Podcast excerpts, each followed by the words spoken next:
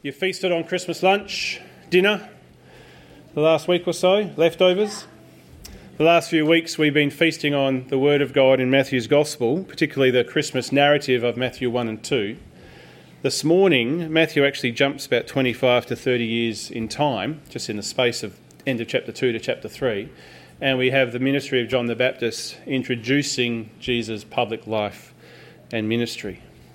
John the Baptist comes to prepare the way of the Lord. Jesus' life, his public life and ministry doesn't begin until he is baptized by John and until John has actually come. As we've heard, he's the voice of one crying in the wilderness Prepare the way of the Lord, make his paths straight. I don't know if you're a cycling enthusiast or not. Uh, maybe you detest having to wait behind rows and rows of cyclists legally riding two abreast in the hills, uh, and you have to wait and wait and wait uh, for those lycra clad men and women as they have their lattes in the Adelaide Hills. But um, every year or so, we have the Tour Down Under come through, and in Echunga, where we live, we often have them coming through the main street, sometimes with a street finish. If you've ever stopped and watched something like that, uh, you'll know that about half an hour before any cyclist ever reaches your road, there's police cars, there's sirens wailing, there's helicopter, there's media, there's officials, there's all this hullabaloo going on before you even see one cyclist. And they are clearing the way. Lots and lots of motorbike police riding up, blocking a street here, blocking a street there, making sure the path is clear so that the cyclists can get on their way and do their thing, hoping to win the, the circuit, win the stage, and don a jersey of a certain colour so that they can make their way to their path to glory. And to be honest, for all the time it takes to set that up and set up the main street and all the bollards and things and all the build up and excitement and all the noise and anticipation, unless there's a breakaway group or someone really slow at the back, when the cyclists actually come, it's like whoosh, zing, and that's it. Seriously. It takes about five seconds for 100 cyclists, if they're all in one hit, just to go zim past, and all you hear is the rattle of their pedals going on their wheels, and that's it, it's gone. They are intent, they hardly know you're standing there watching, they just zip by intent on that jersey at the end of it. But in our case, here this morning in John the Baptist, as he preaches, his intent is for a whole different race altogether, isn't it? Not a cycling race, but a one of life and faith the goal, the telos for us, is not that we'd don on a certain coloured jersey, but actually that we'd be clothed with the righteousness of Christ.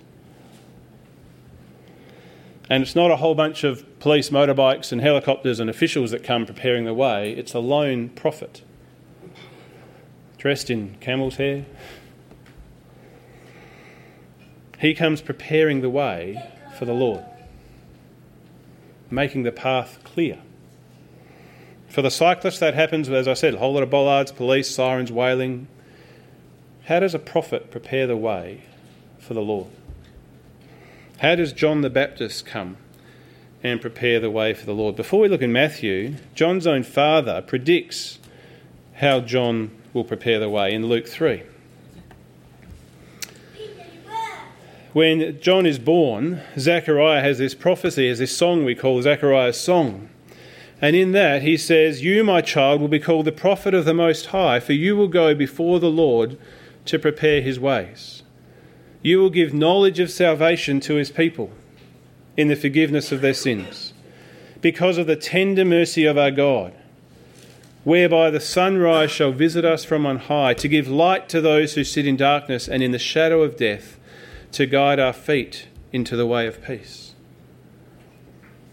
John the Baptist comes preparing the way of the Lord, giving us knowledge of God's salvation for us, forgiveness of sins, revealing to us the tender mercy of God, shining a light into darkness, and giving us a path towards peace. Coming here this morning, listening to the news, and there's more missiles being thrown over Ukraine. Maybe in your own home, we need a path of peace, don't we? How, do we, how are we guided into peace today? We need these things. How is it John the Baptist does that? Well, Matthew tells us in those days, John the Baptist came preaching. He speaks the word of God into the world, into the life of all people. Sinners hear God's word. And that's how John prepares the way of the Lord. He comes preaching.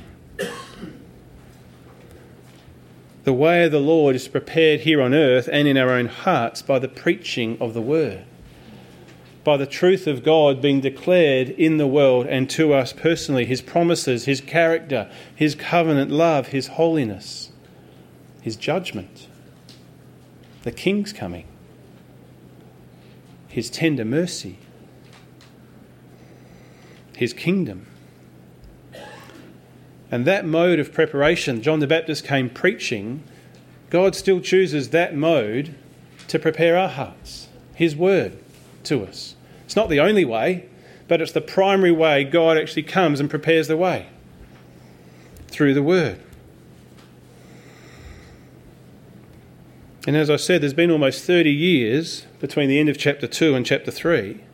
And before that, there's been around 400 years where there hasn't been much preaching. There hasn't been a prophetic word from the Old Testament through to the New, through to the time of John the Baptist. He breaks 400 years of silence he comes preaching, bringing the word of God into a dark world. The last verses of our Old Testament say this from Malachi Behold, I will send you Elijah the prophet before the great and awesome day of the Lord comes. What will he do? He will turn the hearts of fathers to their children and the hearts of children to their fathers, lest I come and strike the land with a decree of utter destruction. Unless our hearts are turned, destruction is what awaits us. And here he is, John the Baptist, coming in the spirit of Elijah. There are a lot of parallels we could talk about with Elijah and John the Baptist, but he himself and Jesus declares he is that one coming in the spirit of Elijah. And he may not be all that much to look at, John the Baptist. If you came to church this morning, you probably would rather he didn't sit next to you if we're honest. Stinky camel hair for clothes, bits of locust wings and wild honey dripping from his beard. Not very tidy fellow. We probably think he's a hobo or some homeless person. But he comes preaching. He knows God. And he's got a word that he needs to bring, a word on his heart that we need to hear. And whilst at first we may not want him to sit next to us, have a listen to how many come to gather around him. Might change our ways, mightn't it? Jerusalem and all Judea, verse 5, and all the region from the Jordan were going out to this prophet, John the Baptist. There's a lot of people coming to hear what he's got to say. 400 years of silence, they're eager to hear God's word again. He comes preaching. And what's the content of his sermon? Repent. Repent, for the kingdom of heaven is at hand. Three times in this passage, three times repentance is mentioned. Verse 2, verse 8, verse 11, and there's confession of sin as well. It's the key to John's preaching. It's his big idea if you've done preaching courses. It's his main point. Repent, for the kingdom of heaven is at hand. something we've lost to a fair degree today, isn't it? The notion of repentance. Not just the notion of it, actually the command. John begins his sermon with a command repent. Not just a nice idea to go away, yeah, it was all right, I didn't mind that, I agree with it. No, do something. Repent. In fact, it's the same word exactly that Jesus uses when he starts his ministry in the next chapter, in chapter 4 of Matthew. Jesus' very first sermon begins with those words Repent, for the kingdom of heaven is at hand. These are words worth taking to heart, aren't they? These are words worth responding to. If you're commanded, you need to respond to it, either in rebellion or receiving that command and doing it. Repent, for the kingdom of heaven is at hand.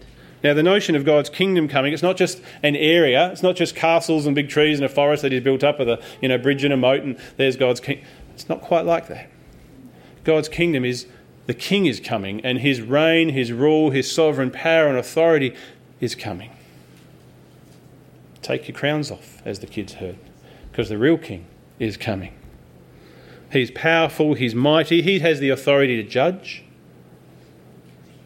to condemn or to pardon, to execute justice, or to show mercy. Probably seen one of those symbols before. Big thumbs up emoji. What does that mean? It means you like something, doesn't it? Use them on our phones these days. Back in the first century, gestures like that weren't just, yeah, I like it or I don't like it. Think about what a symbol like that was used in the first century.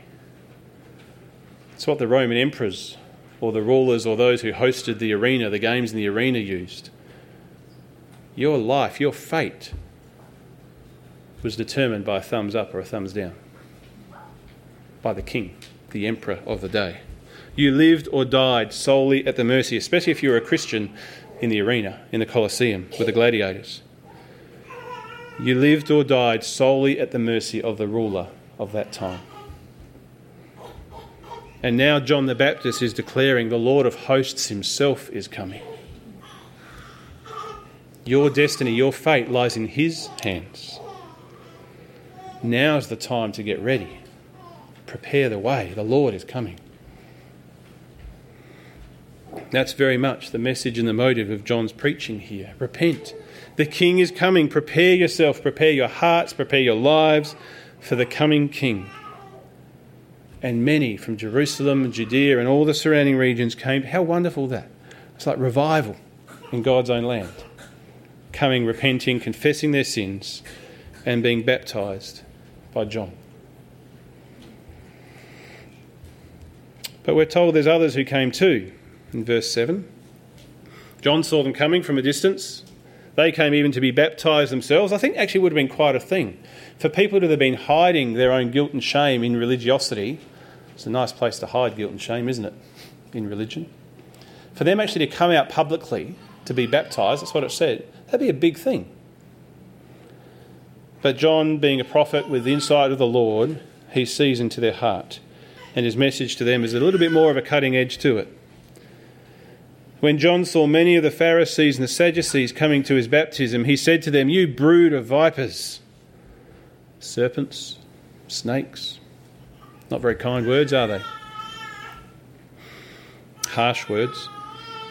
Who warned you to flee from the wrath to come? Bear fruit in keeping with repentance. And do not presume to say to yourselves, We have Abraham as our father.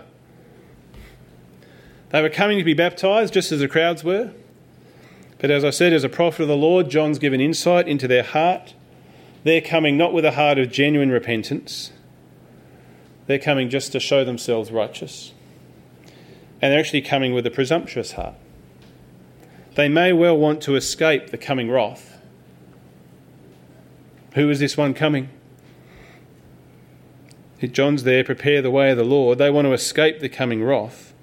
John says that. Who, who warned you? But that's different than genuine repentance. Just wanting not to be in trouble is different than actually the transformation that repentance involves.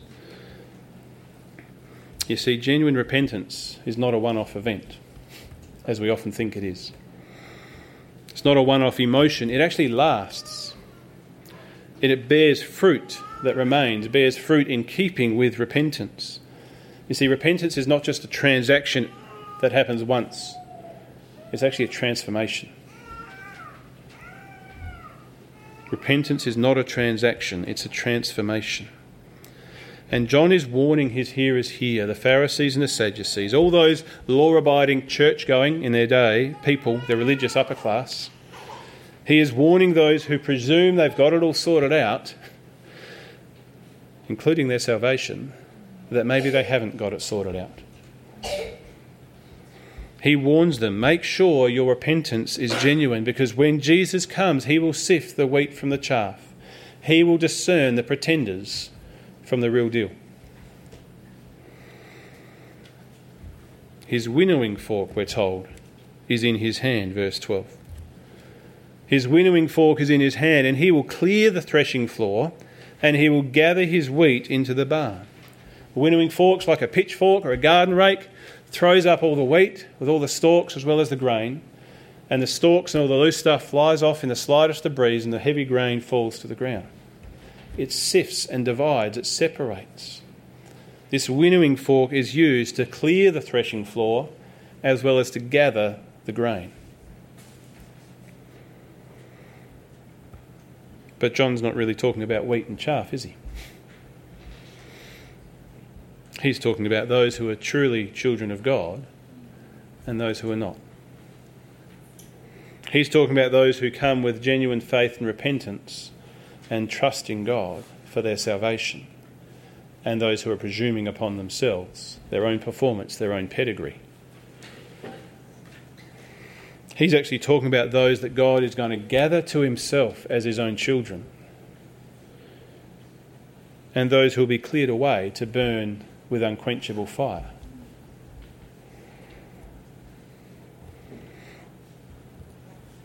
It's a hearty message for New Year's Day, isn't it? And that winnowing fork, I think, comes in a variety of different forms. Parable of the sower teaches us that, doesn't it? The worries of this world, the riches of this world, the evil one comes, stops the seed from growing, stops the plant from bearing fruit. Sufferings and trials can sift the wheat from the chaff. So do riches and worries of this world. The word itself does that, penetrate into the heart and dividing. COVID's done it. The pandemic. Many churches have lost members and attendees because, oh, all of a sudden there's a different option. I can stay at home. And after, oh, actually, I don't really think I was much into that anyway. It's been a sifting time and a galvanising time, a clearing and a gathering, hasn't it? Don't presume, John says to this group here who are coming to him. Coming and listening to the word of God, coming out to the wilderness to be baptized, that's good. Hear the word preached, that's good. But on its own, it's not enough. Coming to church with your family. We're blessed here with two, three generations in some families at Corrie. It's great joy, isn't it? Young people, if your parents are here, if your grandparents are here, don't presume that that's enough. Because it's not. It's good, it's a wonderful blessing and privilege to grow up in a believing family, a covenant family, to know God's blessings and to hear His word. But there's a word here for all of us to hear repent.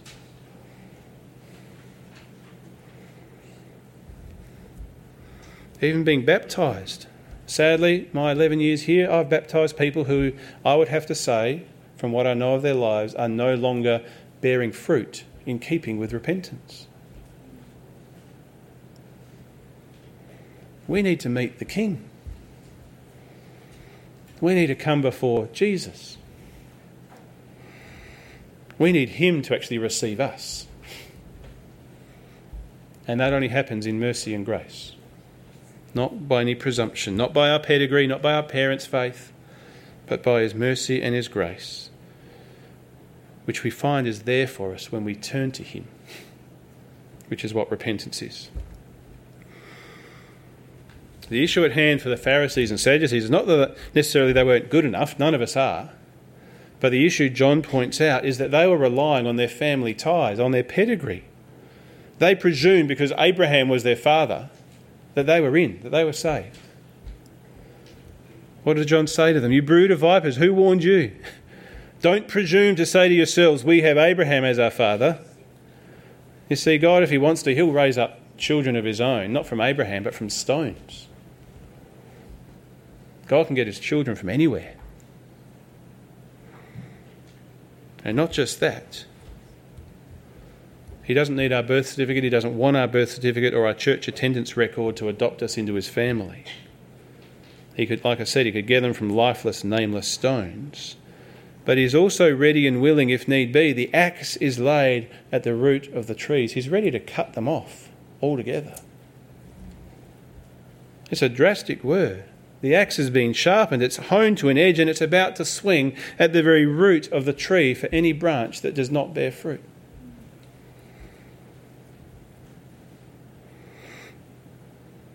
Now that sounds like a severe word, doesn't it?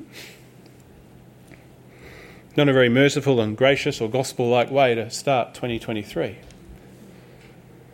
But that is actually how we are prepared to receive the gospel, to receive Christ and to come into God's family. Jesus himself used a similar image.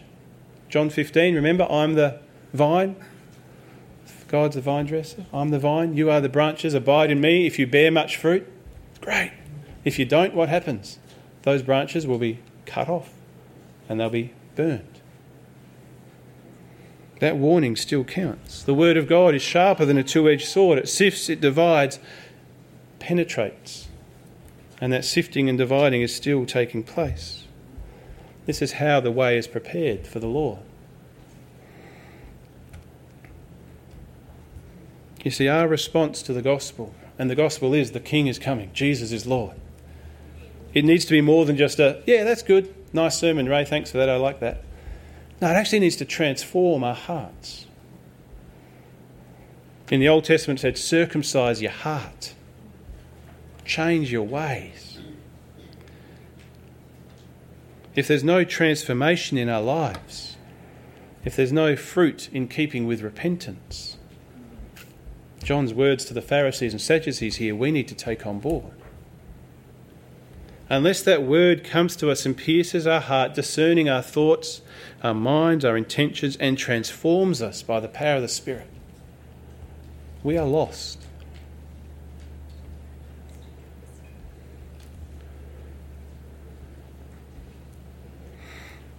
The way of the Lord is prepared actually when our sin is revealed, as much as we might squirm in that thought as uncomfortable as that might be, when the light shines in the darkness, that was what uh, Zacharias said John would do give a light to those in darkness.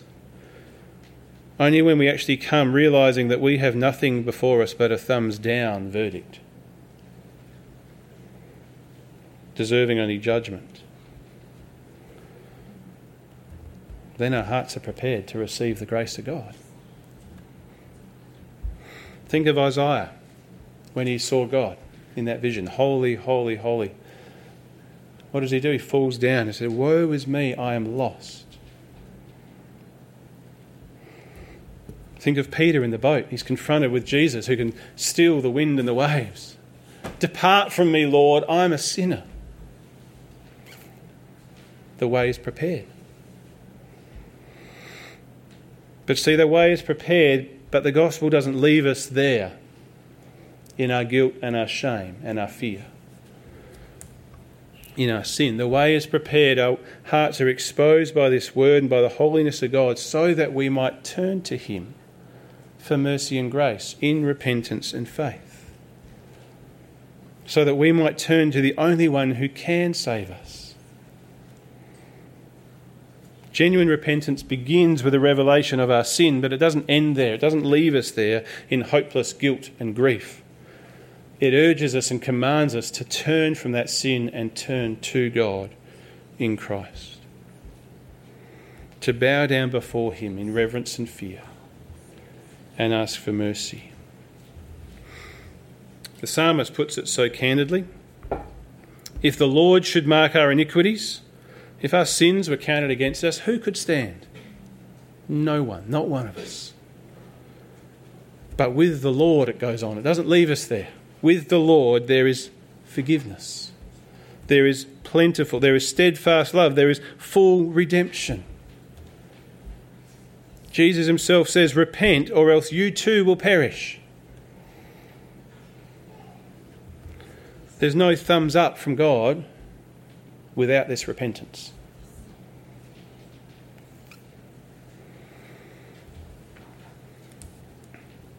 And John tells the religious leaders to bear fruit in keeping with this repentance. What does that look like? What does that mean to bear fruit in keeping with this repentance? We can talk about repentance and the theory of and what but what does it actually mean in life? Is that me? We'll go back one.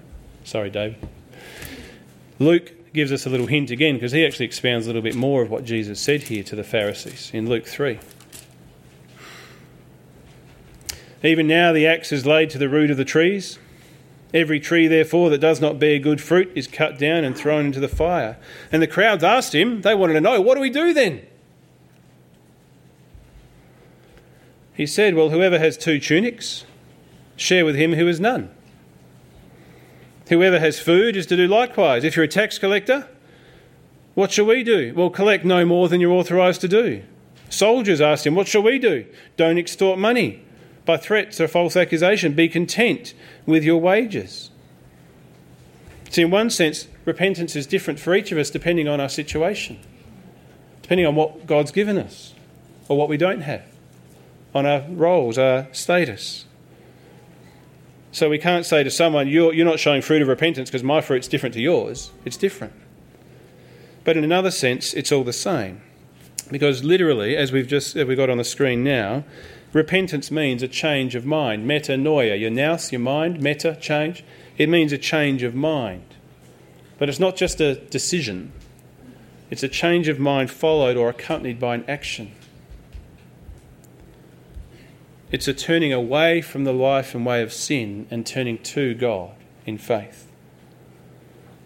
It's doing what your GPS or your Google Maps tells you to do when you're going wrong direction, turn around, that sort of thing, and actually doing it. Otherwise, it's going to keep at you, isn't it? At the next exit, do a U turn, whatever it says.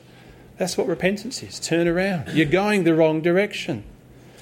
Okay, I'm going the wrong direction, I've changed my mind. No, you actually need to turn around. The action must follow the decision. And this is not just Siri or Google or whatever telling you what to do, it's God. And it's not just your geographic destination that's at stake, it's our eternal one. Turn around. If you're heading into darkness, if you're heading the way of the world, you're heading into sin, you're going to be with a chaff that's blown away and ends up with unquenchable fire. You want to go there? Do a U turn right now. Repent the kingdom of heaven is at hand. The winnowing fork is in his hand. The axe is laid at the root of the trees. Now, it's not our fruit that we keep, all those actions that actually save us. Christ saves us, doesn't he? It's not even our repentance that saves us. Christ does that. But the fruit is evidence of the repentance the ongoing fruit, the way of life. It doesn't mean we're going to live the perfect life and never sin, but it means we hate our sin and we want to run away from it and turn to Christ and run to Him all the more.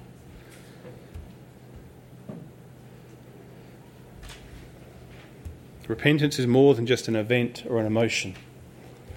I feel sorry for my sin. It's more than that emotion you might have had when you were a teenager and you took the altar call up at the big youth rally. Don't have too many of them these days, but some of us went to those things. It's more than that. It's more than what you've just said and done at your baptism. As good as that is, that public declaration of your faith in receiving the grace of God. Because it's an ongoing, as now we'll have Luther. When our Lord and Master, Jesus Christ, said, Repent, he meant that the entire life of believers should be one of repentance a constant going in that direction towards God and away from sin. And when we find ourselves going back here, turning again and again, because I don't know about you, but I'm not always in that right direction. Are you? You find yourself falling back into old ways, getting angry, greedy, lustful, sinful. Turn to God. Where? Why? Because with Him there's forgiveness. Repentance is not just remorse for our sin, that just makes us feel guilty and full of grief. Paul says in 2 Corinthians there's a godly grief that actually leads to repentance. A grief about, a, I don't want to do doing that. I want this new life Christ has for me. I want to live in the freedom and joy of my salvation and not be under slavery to sin anymore. That godly grief leads to repentance without regret, which leads to joy in our salvation. It's a radical reversal for us, a U turn, a transformation, which we can only do not in our own strength, but with the help and grace of God. Which is why I think Jesus says, or John says, Jesus is coming and he's going to baptize you with the Holy Spirit and fire. you get all the help we need to live this life of repentance. It's choosing to love instead of being selfish. Choosing to say no to sin and yes to Christ. No longer covering up our sin but confessing it to God and doing something about it. Cut up the credit card. Put away the device. Take action with the decision. It's leaning not on our own self and our path of self reliance, but leaning on God always. One path leads to death, the other leads to life. You want an example of that sort of turnaround? Think of Zacchaeus, the tax collector, when Jesus came and ate with him. Salvation has come to this house. Why? His life's been turned around. I'm going to give back four times everything I've taken from anyone unfairly. And I'm going to give to the poor half of what I own. That's the sort of transformation repentance brings about. That's the fruit in keeping with repentance in comparison, say, to the rich young ruler who came to Jesus, What must I do to be saved? Well, keep the commandments. Oh, I've done that. Give away what you've got. Oh, don't want to do that. Don't want that sort of U turn. Yes, I want eternal life, but I don't want to change my life around. The Christian life is a life of repentance. Not a somber, discouraging, despairing life, but actually one of joy and liberty, one of relief and worship. Because when we repent, we actually find God is full of forgiveness and mercy and grace. And He receives us, sinners like me and you. It wasn't by design that this morning's passage fell on New Year's Day, more by coincidence. But why not? this New Year's Day. This is not a call to make a New Year's resolution, this is a command from God Himself. Repent, for the kingdom of heaven is at hand. Turn your life around now if you haven't already. And maybe you did way back when, and you thought that was it, that was enough, and you've presumed on that, and it doesn't matter how you go about your life now. No, today is a good day to say, hey, I actually need to remember this is for every day. Every day from here on in turn from sin and turn towards Christ. Firstly, for the mercy and grace we need and His forgiveness. And secondly, turn to Him so that we'd have what we need to walk towards Him by faith each and every day. Lord knows we need His grace and help for that. See, we don't hear much about repentance these days, do we? It actually rings a little bit, oh, hang on, that's a bit stark in our ears. But I wonder if that's because we've lost our, the sense of seriousness of our sin, not just because we've forgotten to preach part of the gospel. We've actually rather our sin wasn't that important or not that significant that we need to repent. But we do. To the degree that we think our sin is insignificant, we will not preach repentance and we will not repent. But when we see the holiness of God, when we see where we're headed, if we don't turn to Him, we'd better hear it, we'd better preach it, and we'd better repent. Because the, uh, Paul's preaching echoes through together with John's. Times of ignorance God has overlooked, but now he commands all people everywhere to repent. Because he's fixed a day when Jesus is coming. He's raised him from the dead to show us. The king's coming.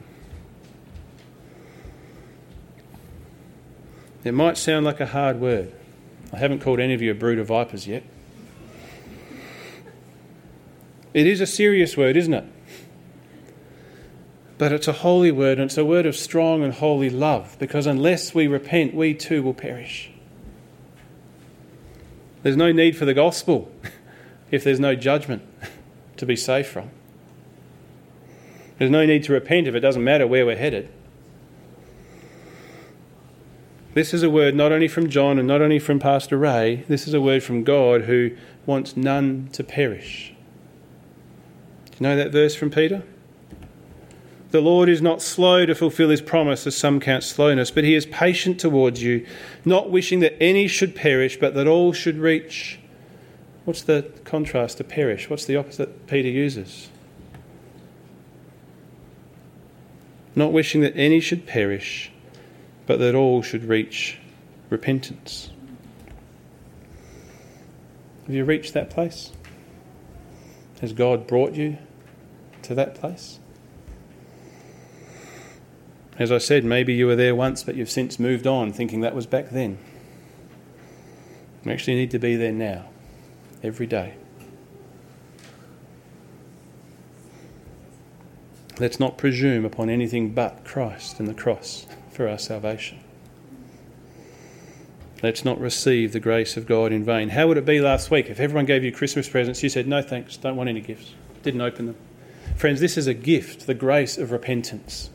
God coming to you with this word, He's saying, Receive this gift, take it, use it. It's life to you, this repentance. Sinclair Ferguson writes this Faith alone is the instrument by which Christ is received and rested on as our Saviour. Justification is by faith, not by repentance. Repentance is not the work we do to be saved. But faith cannot exist where there is no repentance. Repentance is as necessary to salvation by faith as the ankle is to walking. The one does not act apart from the other. I cannot come to Christ in faith without turning from sin in repentance. Faith is trusting in Christ, repentance is turning from sin. They are two sides of the same coin, belonging to Jesus.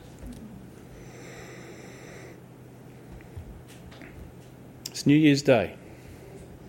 Just to finish, how would it be if I could promise you a year of comfort for 2023? It'd be pretty good. This word that John fulfills, this one crying in the wilderness, prepare the way of the Lord, make his path straight, comes in the middle of the book of Isaiah. Actually, comes about two thirds the way through. Chapters 1 to 39 about the coming judgment, about the rebellion and sin and faithlessness of Israel, of God's people.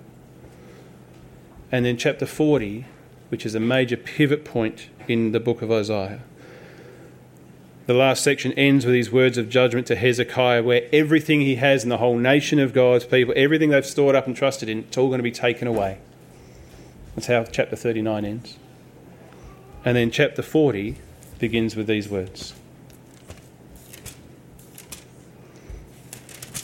Comfort, comfort my people, says your God.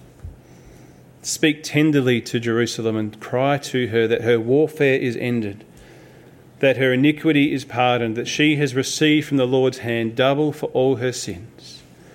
A voice cries in the wilderness, Prepare the way of the Lord, make straight in the desert a highway for our God. Every valley shall be lifted up, every mountain and hill shall be made low, the uneven ground shall become level, the rough places a plain, and the glory of the Lord shall be revealed. And all flesh shall see it together for the mouth of the Lord has spoken. When John the Baptist comes and fulfills that prophecy, these are the words. He says, Repent, for the kingdom of God is at hand. It's not a harsh word. This is the comfort that God is speaking to his people. Comfort, comfort my people. Speak tenderly to Jerusalem. We won't know any true, lasting comfort unless our sins are atoned for, unless we come to God in repentance and faith and find mercy and grace in our time of need. What better way to start a new year? What better way to walk into any day, let alone New Year's Day? We're going to spend a moment in silent prayer and confession, and then we're going to pray the prayer of confession that'll be on the screen. Let's do that now.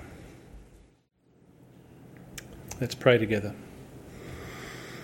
Merciful God, our Maker and our Judge, we have sinned against you in thought, word, and deed. We have not loved you with our whole heart. We have not loved our neighbours as ourselves. We repent and are sorry for all our sins. Father, forgive us, strengthen us to love and obey you in newness of life through Jesus Christ our Lord. Amen.